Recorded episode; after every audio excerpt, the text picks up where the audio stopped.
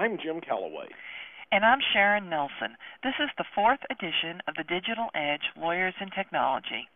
Our topic today is ethics in the electronic era, staying out of the briar patch. You know, Jim, technology makes everything easier and faster. It makes it possible to commit malpractice at practically at warp speed. We can fail to represent our clients diligently, we can lose our clients' data, we can violate the rules regarding attorney advertising, all in 60 seconds or less. There's so many ways to potentially commit malpractice with technology that it's really impossible to list them all. But let's uh, let's try to make a stab at some of the more common missteps and see if we can give some counsel to our listeners. Well, one of the more common errors is using technology in a way that later seems to be inappropriate or troublesome. And using spam email to market your practice falls into that category. You know, in the early days, maybe sending a few emails to people, drumming up a little business didn't sound like that bad a proposition.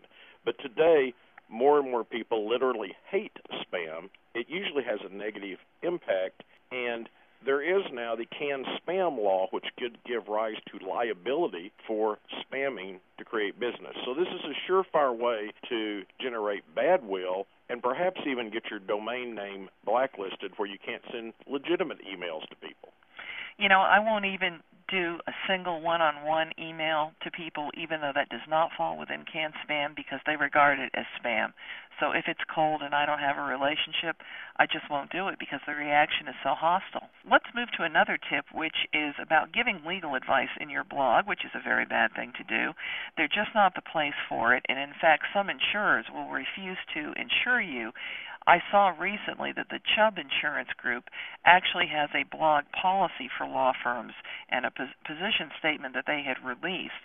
So you want to be very careful to make sure that your insurance company knows you have a blog and that you're covered before you do blog, and then keep it general and informational as opposed to appearing to give advice, which can really get you in hot water. I think that you know spewing out advice over the internet where anybody can read it is a problematic area, and I appreciate the insurance company's position in that regard. The next issue would be about using illegal software in the law office.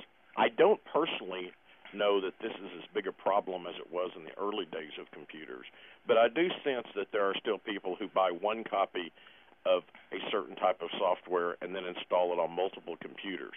If you have a single license for an application, it only goes on that computer, and you need to read your license agreement because it may be that it is perfectly legal for you to install it on both your work computer and your laptop as long as you use both computers pretty much exclusively. But be aware that this isn't just an honor system situation anymore you know where we've seen this the most, Jim, is with uh, WinZip, which people will run in, in test mode over and over again. And the other thing we've seen is we've seen people use things that are licensed for personal use, and they'll use it in a commercial setting. I remember one of our utilities last week, uh, Belarc was one of those where it's only licensed for personal use and not in a, a commercial setting. And the Business Software Alliance is quite serious about promoting and, and protecting its members' rights. Sharon, you're aware of some uh, big liability claims that have been made by this group. We've had we've had about six law firms get dinged that we're aware of in this area, and the average settlement price was eighty thousand dollars a pop. So you certainly want to stay away from that trap. Another tip that we have is about getting involved with a client via email. And this is kind of tempting because I think a lot of attorneys are tempted to reel the client in by con- conversing with the client, and I can understand that, but they skirt the line of giving advice and often step over the line. So it really is problematic. If the client wants to come into your office, that's fine. If they want to pick up the phone and, and go through the contract motions with you, that's great. But you've got to get that retainer agreement in place before you start giving advice, or you really are in trouble. And once you've done it electronically in email, that trail lasts forever and it will hang you. It can also be forwarded to other individuals, and so you want to make sure that it's clear that you're the individual is forwarding something that is was confidential attorney-client work product and should not have been forwarded. Absolutely. Another thing that people do that it's hard to believe that they do being attorneys, but we've actually seen this. We saw an attorney get in trouble with the state disciplinary board here in Virginia and decide to create his own defense by falsifying a document, which is a horrifying thought. But a lot of attorneys don't realize exactly what can happen to them. What happened in this case was that the attorney, two days before the hearing, before the disciplinary board, created a letter from the client saying, drop the case, which the attorney Uh, excuse me, it was a letter from the attorney to the client telling them that they were going to drop the case because of the client's poor health. This letter, of course, was exonerating. The trouble was that the attorney had created the letter and the date was in the metadata. So once the machine was viewed forensically and the metadata retrieved, it was clear that the attorney had constructed his own defense, and surprise, surprise, he's no longer practicing law in Virginia. I think that's one thing that people don't really uh, recognize is that these computers keep voluminous records and they are available even though in most situations they won't be examined. Another good example along the same line is trust account records. As a person who works for a state bar association and sees how lawyers get in trouble in this area, I know the importance of keeping great trust account records the interesting thing is as we move more and more to electronic trust account records and accounting software and this type of thing, changes are tracked. There are a lot of these software packages have it set up where it can be audited and, and it's set up within the software to know who made a change for good business reasons. If you find yourself going into your software and making changes to fix things, just be aware that that will be available to anybody who might examine that forensically later. And so it's better just to be honest and to try to keep your trust account records up as best you can. Now, clearly, Sharon, we're not talking here about correcting mistakes. If you make a mistake, you need to correct it. No problem with that we one time saw a lawyer who had a real flipshod trust account and uh, clearly didn't want to tell us the truth. We were auditing his practice for the state bar, and every time he told a lie, he had an eye tick. It was great. So, so we we just kept asking the questions. If the eye ticked, we knew it was a lie. If it didn't tick, he was telling us the truth. But it took a lot to get him back on track, and a lot of that had to do with keeping electronic records. Using QuickBooks as a package was a very good solution for that gentleman, which he was now mandated to do by the state bar as part of his disciplinary measures. Another tip that we have is about PDF. If you're going to send a, a document to a client for signature, so often attorneys will do this in Word format. And of course, the client has the ability to take that document to revise it and then sign it and send it to the attorney who may never realize that the thing has been revised. This is this is truly a problem out there. So what you really want to do is PDF it, lock it down. If you don't know how to do that, just you know search on lock in the in the help section and you'll be fine but if you have to go back and forth between people for track changes that's okay you're in that track changes mode and everybody's changing everything but when you've got a final at that point you do want to lock the document down and transmit it as a pdf document I think that's a great idea. In fact, I will tell you a related concept is that I think that law firms should think about going to a PDF first policy and that you only send things out in PDF unless there's a good reason to send an editable document out to clients or others. Interesting idea. I doubt it will be adopted because so many of them are still scared of working with PDF except as a final product. I understand that, but uh, we're supposed to be on the cutting edge here with our project. I'm just wondering how long it will take for your vision to come true.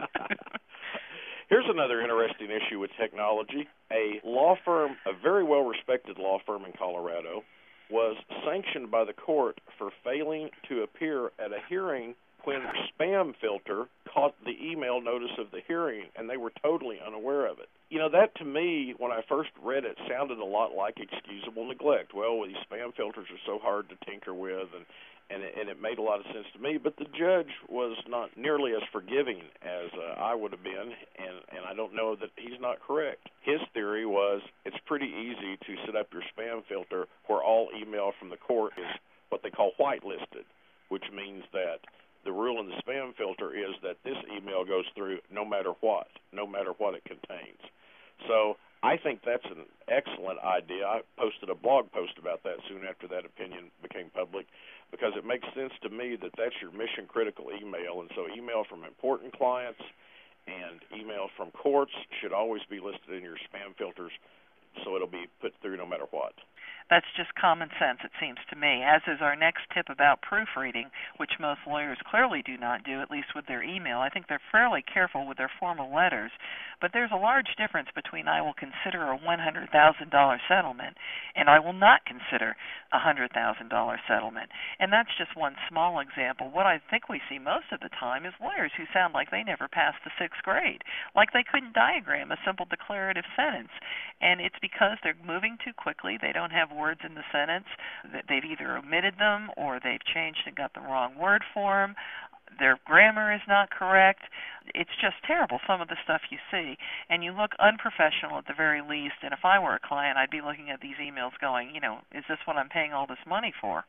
I appreciate the problem because all of us use email in kind of two different modes. And if I'm just sending you a friendly note, Sharon, I'm not as inclined to proof it as well as if I'm in business correspondence. So I think we need to be careful when we're in the business mode to proof just as carefully as if it was a contract or an official offer or another type of legal correspondence. This is especially true with the voice recognition software. I know a lot of judges have told me anecdotally that they get all of these briefs in all the time and they can tell that they were done with Dragon because they have not been proofed and they can see all the errors and nobody has carefully gone through them and they just think that's really sloppy practice and that's not an impression you want to leave with the judge either. I really like Dragon Dictate, naturally speaking, and use it a lot in my practice. But I will tell you that it is harder to proof those kinds of errors than your typical typographical error or misspelling. They don't jump out at you off the page. So for important documents that you've dictated, it may make sense to have a third party look it over just to make sure that it reads well to them as well. Here's a classic techno problem that harkens back to the very early days of the internet, which is people who click on attachments from somebody without knowing what the attachment is or why the person sent it to them it's kind of amazing to me that people still do this, but we know that they do every day. People seem to think an attachment is somewhat like a Christmas present, and you just can't help but open it. But to me, unless I'm expecting an attachment and get it from somebody I know, the attachment is the most suspicious and most cautious part of my email habits. I will often send somebody an email. Now, I don't reply to this email in case it's been spoofed, but I'll send somebody an email directly and say, "Hey, Sharon, I just got a 10 megabyte attachment from you. I wasn't expecting. Did that really come from you?" And I don't think that uh, real computer users they appreciate your caution. I don't think that offends anybody. Oh, I don't either, and I think you need to do it. Another area where you need caution is is where you go on the internet there are so many places that are apparently tempting, and many of them are triple X sites. And those sites have contract with places that put spyware on your computer or various other kinds of pests. That's partially how they make their money. So those triple X sites are really to be avoided. Surprisingly, screensaver sites are notorious for that. But so are places that have free computer utilities, free recipes, uh, digests of your soap opera favorites, one of those things. Any of those places, if you don't know it, if it's not a reputable site, a reputable company, it's probably not a great place to go. And one of my favorite stories about that is a judge in our uh, general area who had apparently opened something about farm girls and their animals, and he had an endless series of mouse trapping pop ups and all sexual, of course, and he could not call his courthouse IT staff. So he called me and said, Sharon, are you my friend? And of course, I was his friend, and I did take care of his machine for him. But even judges can have this kind of problem, so it's it's very wise to think about what you're doing on that computer. It's really too bad that that wholesome interest in agriculture led him down that path. you would say that, cowboy. Here's one that I have a little bit different view than some people, and I think Sharon does too. But uh, autocomplete is a function where you begin to type in an email address, and Outlook, and I assume some other uh, email clients, will fill it in for you. And so it's real easy just to type the first two or three letters, and then it gets filled in, and you hit enter. In fact, I do that all the time with my assistant when I send her emails. I know if I type the first three letters of her last name, it'll fill in her name, and that's all I have to type. But there's a danger here because it may fill in someone else's name other than your intended. First of all, you need to be aware that autocomplete is not going and looking in your contacts. I think that's one of the big misunderstandings of autocomplete. And so, if somebody has called you eh, or emailed you and given you a new email address, autocomplete is still going to be filling in the old email address. Secondly, you need to be aware of that Murphy's law probably applies here more than more than any other technology function I can think about. If you're trying to send an email to Henry, your client, about your litigation strategy, and it's the worst email to go astray. It, that will be the time when you don't remember that the new lawyer on the other side that's just joined the case has a name of Henrietta, and when you start typing that in, it automatically goes to them. So be very careful when you're dealing with autocomplete. Here's my little tip. When you do autocomplete and there's more than one option, it'll drop down a menu with six or seven different names. You can use your arrow to go down amongst those names to select the right one, but more importantly, if there are people that you don't email very often, you can use the arrow key to go down and then hit delete to remove it from that list. So if you're going to use autocomplete, try to do some maintenance to clean it up and only have the people that you use frequently. And many technology experts say you just shouldn't use autocomplete. It's too dangerous. My personal rule is that I look at it afterwards. So I, I choose it but I don't believe it until I look at it again and verify. And that has worked fairly well. But I only adopted that rule after I sent an, uh, a friend of ours who lectures on the circuit with us. I sent him an angry email wanting my discovery, and of course he had a name similar to an opposing counsel I was working with, not well obviously. And he wrote me back and he said, Sharon, I don't think I'm even on a case with you, and that was correct. He was not. Uh, that was a fairly innocent error, but of course it might have been something far worse the next tip is about passwords, and you hear this all the time. I did hear something recently that I thought was a very good idea. Everybody, of course, wants to use their pet's name, their child's name, a name of a sports team, something like that that they can remember. But really, you want both alphabetical characters and numeric characters, and one of the best ways to do that is to create a, a sentence, a phrase that you can remember. And so, my best tip that we saw recently on the Tech Show blog, uh, the ABA Tech Show blog, was I love Tech Show 2008. That'll work. Well, also want to talk a little bit more about email and the, what we used to call, and some people still do, flame email. It's really easy with email to write in anger and then hit send and have an almost immediate sense of regret. I think we all had the experience in the pre-electronic age, those of us who were dinosaurs in practice back then, of writing the hot email to opposing counsel or dictating it, and then when you get it from the secretary the next day, you kind of tone it down a little bit. Unfortunately, with email, you don't have that opportunity. I just had a good opportunity last night. I got in very late. I was off work all day, and my voicemail clearly said that I'm not going to be able to return your phone calls tomorrow. And somebody had e- had left me two phone messages and then sent me an angry email that I hadn't returned their two phone messages. When if they just listened to me, my voice message, they would have known that I wasn't going to be around to return them. And there was also an instruction to get a hold of my secretary if they needed to. So it would have been really easy for me, tired, midnight, after a really tough day to say, "What's wrong with you? Don't you listen to the voice messages or whatever?" But instead, I waited till this morning, and this morning I just wrote him a calm little, uh, "Well, I was out of the office, and here's the situation." As they said on Seinfeld, "Tranquility now, tranquility now." Another problem, of course, is, as you mentioned, hitting that send button too quickly. I always tell folks, look, you've got to imagine that whatever you're sending out is going to be on the front page of the New York Times, it's going to be on the billboard going down Route 95, and your mom's going to read it. Now, if it passes all those tests, you go right ahead and hit send. Otherwise, think again. One of the things I see a lot when I go into law offices is the lack of an adequate or appropriate file naming convention.